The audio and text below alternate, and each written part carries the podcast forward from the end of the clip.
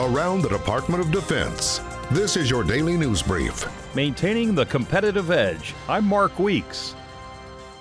The chairman of the Joint Chiefs of Staff says Spacecom is supremely important, allowing the United States to retain the high ground in this new world of warfare. Marine Corps General Joe Dunford presided over the presentation of the colors of U.S. Space Command at Peterson Air Force Base, Colorado, and said the competitive advantage the United States enjoyed after the Cold War has eroded. For the last two decades, our adversaries have studied us and developed capabilities designed to exploit what they perceive to be our vulnerabilities. That dynamic has been particularly evident in space. Space is key to military command and control, missile warning, navigation, targeting, and overall military capabilities. And the general said that for security's sake, the United States must retain its leadership in the space domain. Space is a contested domain.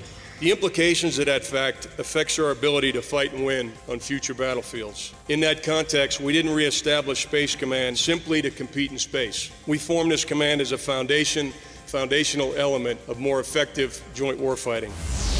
The U.S. Navy and maritime forces from the Association of Southeast Asian Nations successfully completed the first ASEAN U.S. maritime exercise, which included eight warships and four aircraft from seven countries, and more than a thousand personnel representing all 10 ASEAN member states and the United States. ASEAN member states and U.S. forces trained together in realistic scenarios designed to reinforce interoperability in visit, board, search, and seizure, maritime domain awareness, division tactics, and maritime maritime asset tracking. The exercise, co led by the U.S. and Royal Thai Navies, promotes shared commitments to maritime partnerships, security, and stability in Southeast Asia.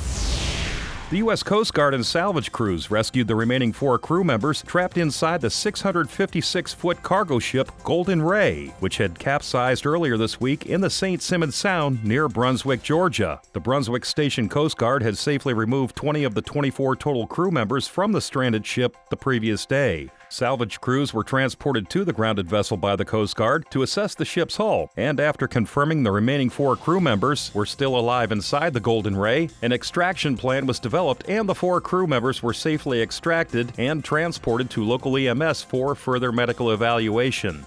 That's your DoD News Brief. I'm Mark Weeks. You can find more stories about your military at defense.gov and by using hashtag KnowYourMil.